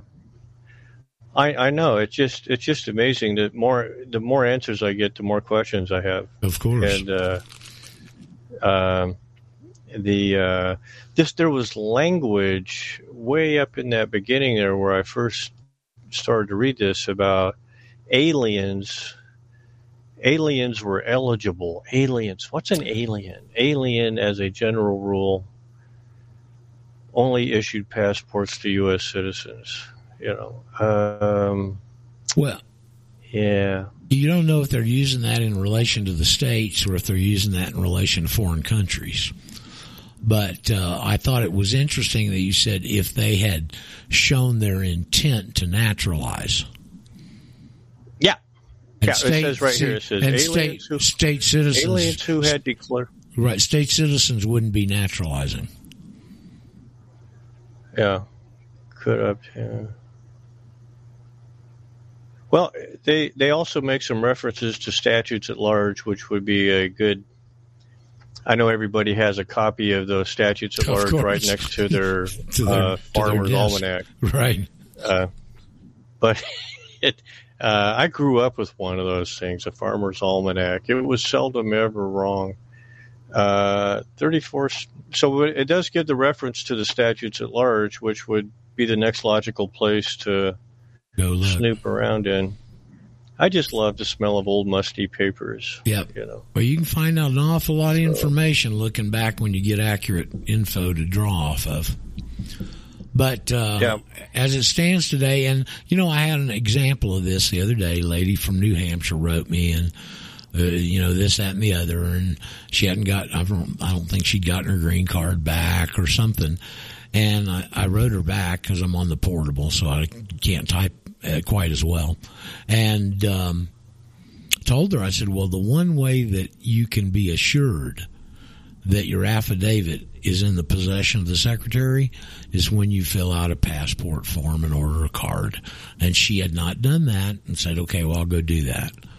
So for the audience that's listening for you new, that's, you know, you can notify this notification in the naked affidavit of the Secretary of State is something that's relatively new around here. Okay. And, uh, because of the situation in California and my thoughts as we're gaining steam a little bit with more people is, I don't think they can see enough of these affidavits floating around up at the State Department, can they? No. Okay, so send them one of those, and then, but uh, if if you can't afford thirty dollars, first of all, I'm sorry for you, but everybody, if this is important to you, should scrap up thirty dollars somewhere and get a passport card and get it in through the official avenue where they've got to recognize it. And issue you an ID that's associated with your new status. So very important for Well, new, new people. Uh, the the moral of the story that I would suggest to people today is the example of the conversation we're having right now is that I was listening, totally minding my own business, and then you people start talking about interesting things, and my curiosity got the best of me, and I just did a simple search. Right. A simple search. And on my own, without any prompting, and I just asked the the search engine a, a proper question, and it, it directed me to just more stuff, and uh, and uh, that's that's kind of how you do it. And if you do it long enough, the the pixels start to come together. Um, you get enough pixels in the picture. Um, Well, that's why we're here. You know, I mean, I, for the first 15 years, I knew from the start there was two statuses. That's covered very, very thoroughly in the slaughterhouse cases, okay, and all the other cases too, the old cases. But I, the reason I never could isolate it, and I go back to that Eleanor Roosevelt quote, is because they take these concepts and they relabel them. And our guys not understanding that and not understanding the concepts chase the labels. Yeah. Well, look, I I'm, I'm going to preface what I'm going to say by saying I, I'm not here to to throw rocks. Uh, having said that, yesterday I I've been staring at my, at my BitChute subscriptions and uh, an interview with uh, AVR was on there with some guy, Anna Reitz, and I stared at it off and on, going, "Do I really want to click on that?" And I changed my mind. I go, "No, nah, I don't want to listen to that." Finally, I broke down, grabbed uh, my favorite uh, bottle of Irish whiskey, grabbed four fingers of Tullamore Dew, and said, "Okay, I'm going to sit here and try to listen to it." and and I was okay for a while, and then I found I, I was into it for about a half an hour, and I go, "Oh, I'm confused." She had me confused. Yeah. If I had allowed her to confuse me, she would have had me confused uh, because uh, that says a lot, Daryl. I, I, I, I found myself going. I, I just what I did is I, I, I took a I took a couple of shots of Tullamore Dew because I just wanted to relax. I wasn't trying to be critical because you know I'm so pugnacious, and I said I'll just I'll just sit here and just kind of just let it roll. And I go, okay, where am I at? I, I I just followed her, and I was lost. Well, and you see, then the question comes up: How effective do you think her and all these assemblies are going to be in that situation? You've got to spread this to numbers of people, and the only way to do that is to make it as absolutely dirt simple as possible. Well, I, I mean, I tell you, I, I sort of felt, you know, I, uh, I sort of felt stupid. I go, why can't I follow her? ah, you know, and, and I was, I was doing it on purpose. I was trying to just let it take me where it was going to take me. And I go, I mean, I felt like, uh, I felt like I was 10 years ago old again, lost in the woods. Yeah. Um, and, and, uh, yeah. Tuesday my, night. That's the best. Boy, yeah. Tuesday night, I tried to check into Rense to see if Mike McGill was on, and he had his monthly show with David Duke. And I was listening to just a little bit of it. And Duke's go, we're all born with God-given rights. And right then is when I clicked it off because I had a listener who had a connection to Duke and tried to introduce him to my material. And David Duke's comment was, that's a bunch of crap. Yeah. Well, I, uh, that's that's a whole other conversation. I, well, I, I have some of my own opinions about Mr. Duke, and uh, they're not. And I've bought his books. I have Yeah. his books, Right. by the way. Right. So uh, I read what these people write, and um, I, I find that uh, you're not going to go anywhere with David Duke. No, no, you're not. You're, gonna- you're not going to no. progress. And and see, You're- you're- yeah. where's the big problem there? Where's the disconnect?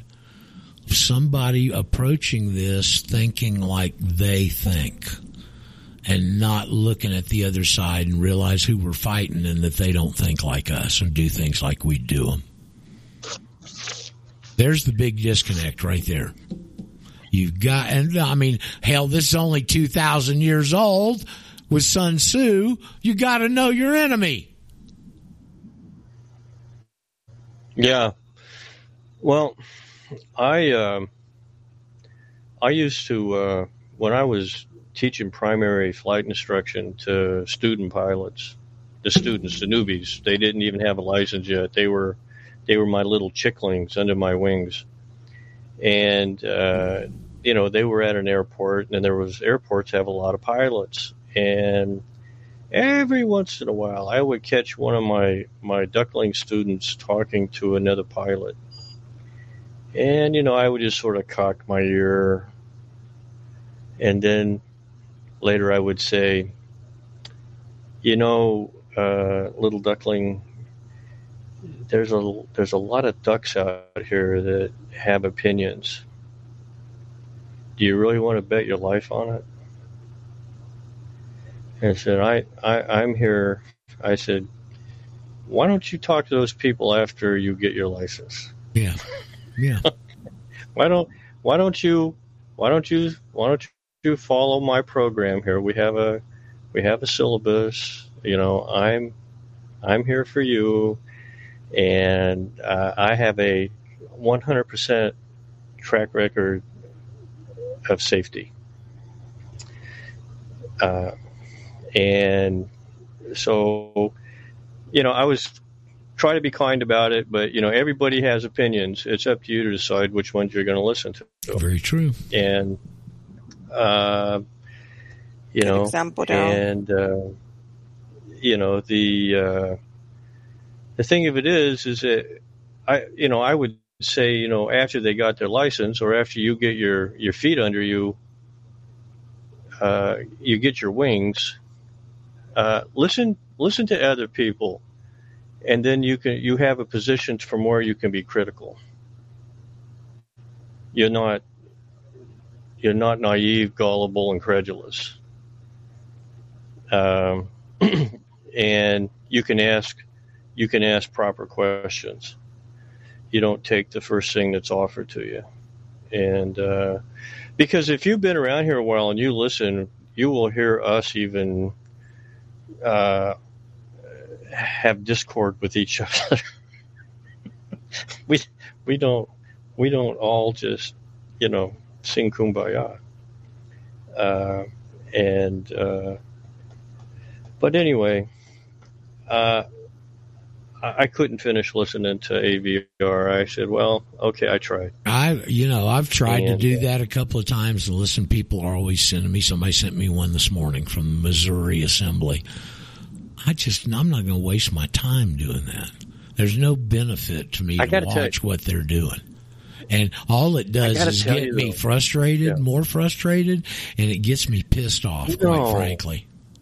No, I've never say it ain't so. I've never seen that, Roger. You get you get frustrated and mad. It's never happened. Uh, I do have to. Well, maybe a couple of times. I do have. I I uh, I do have to commend Anna, Anna though, because almost every time I've ever seen her before. Now this is going to sound shallow. She she was she was in in her blue jeans and and uh, and a flannel shirt, and this time she was actually presentable. she, you know, and. Uh, Well, as I said, as we started this conversation a while back, I'd like to think that everybody's intentions are honorable and noble, but that money thing is one of the prime reasons I don't charge y'all for this is because I didn't want anybody, first of all, I don't need your money. Okay. But secondly, I didn't want anybody using that accusatorily against me for what I'm doing. So that just takes that little deal right out from under them. And tho- those people can't imagine somebody doing something for free like this. Well, what does what does money imply, Roger? It implies contract. Yeah. So It's a it's a yeah it's it's uh, it's unspoken, but it's still there. So, uh, well, So I get that. That uh, allows me to switch my position and go. Here it is for free. It's your freedom. If it resonates with you, follow up on it. See if it fits you, and if not, go on about your way. We'll pray for you. mm, yeah, You just feel better when you do learn the factual and accurate data. Well, you're You in- just you're feel better. You're empowered. You're empowered. Yeah, you get empowered. Yep.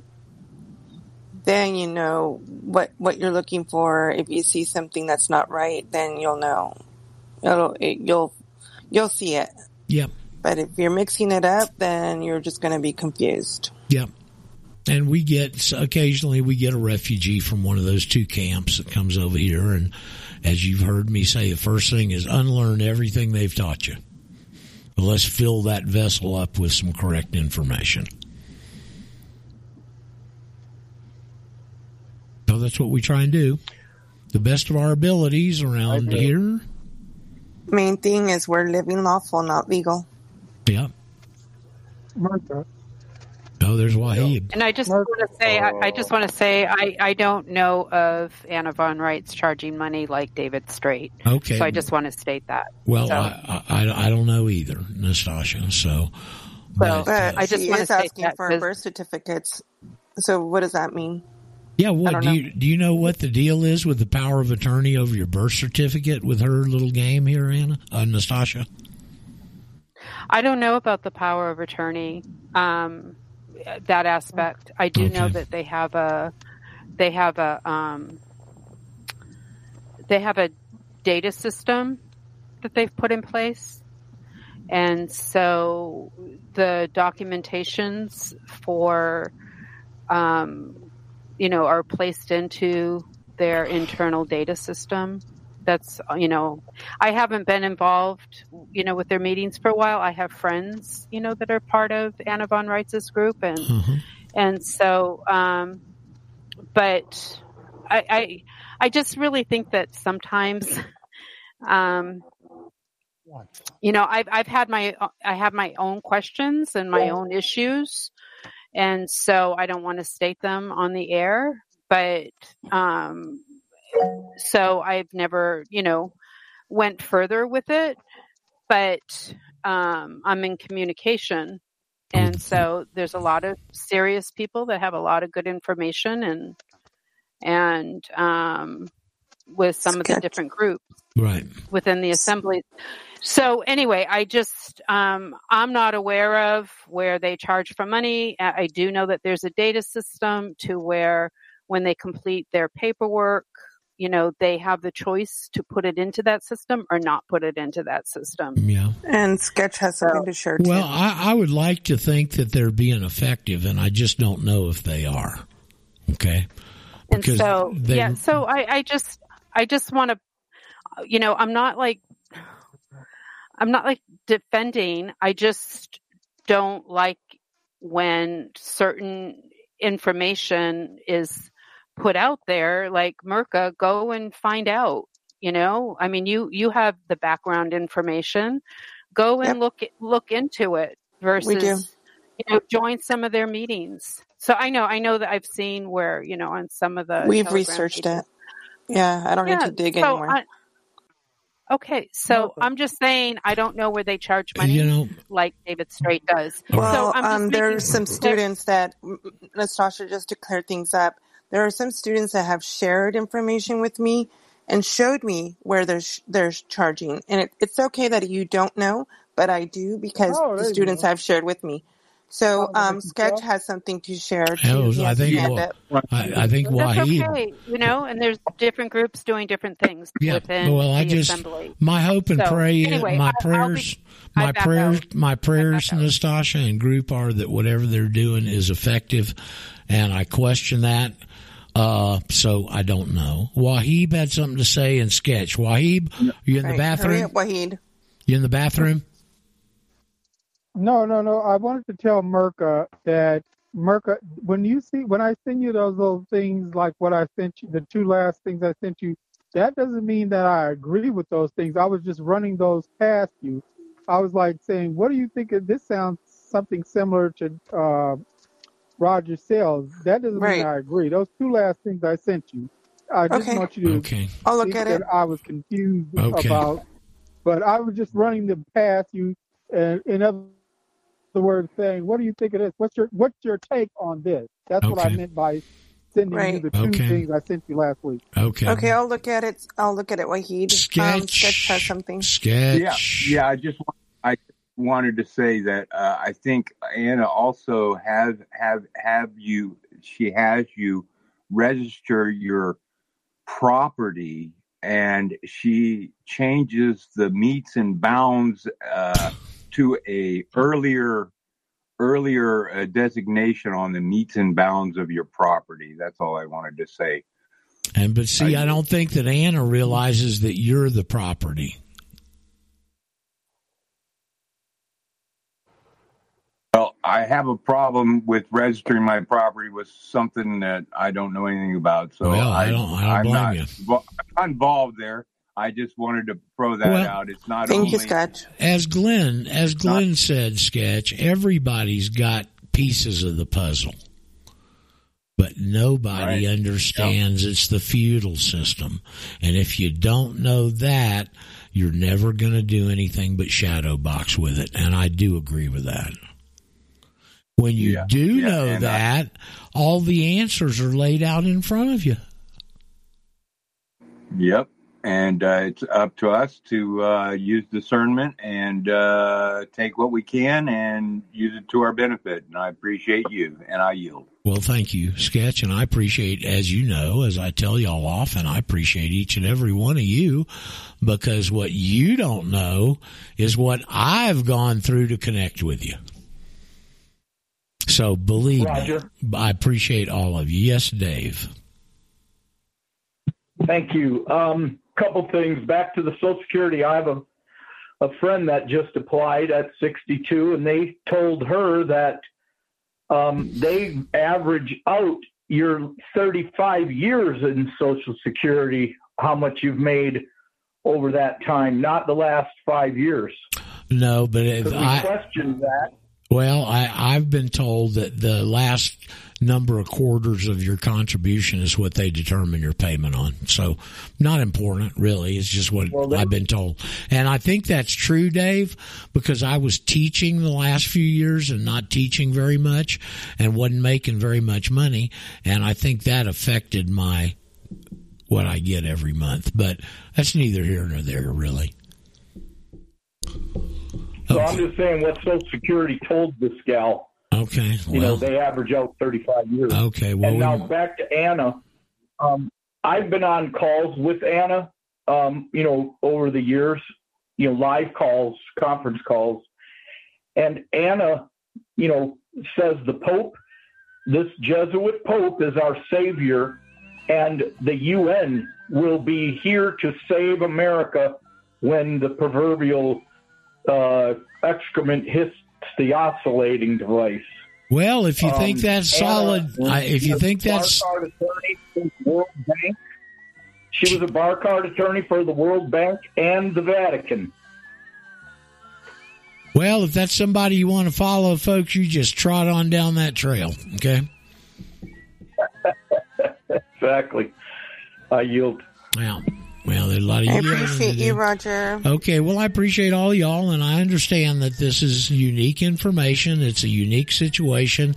I have no idea why God tapped me to do this, but I got, I had to come to the uh, realization at some point that it was me or it wasn't going to get done.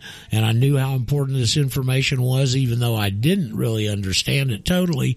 And here we are.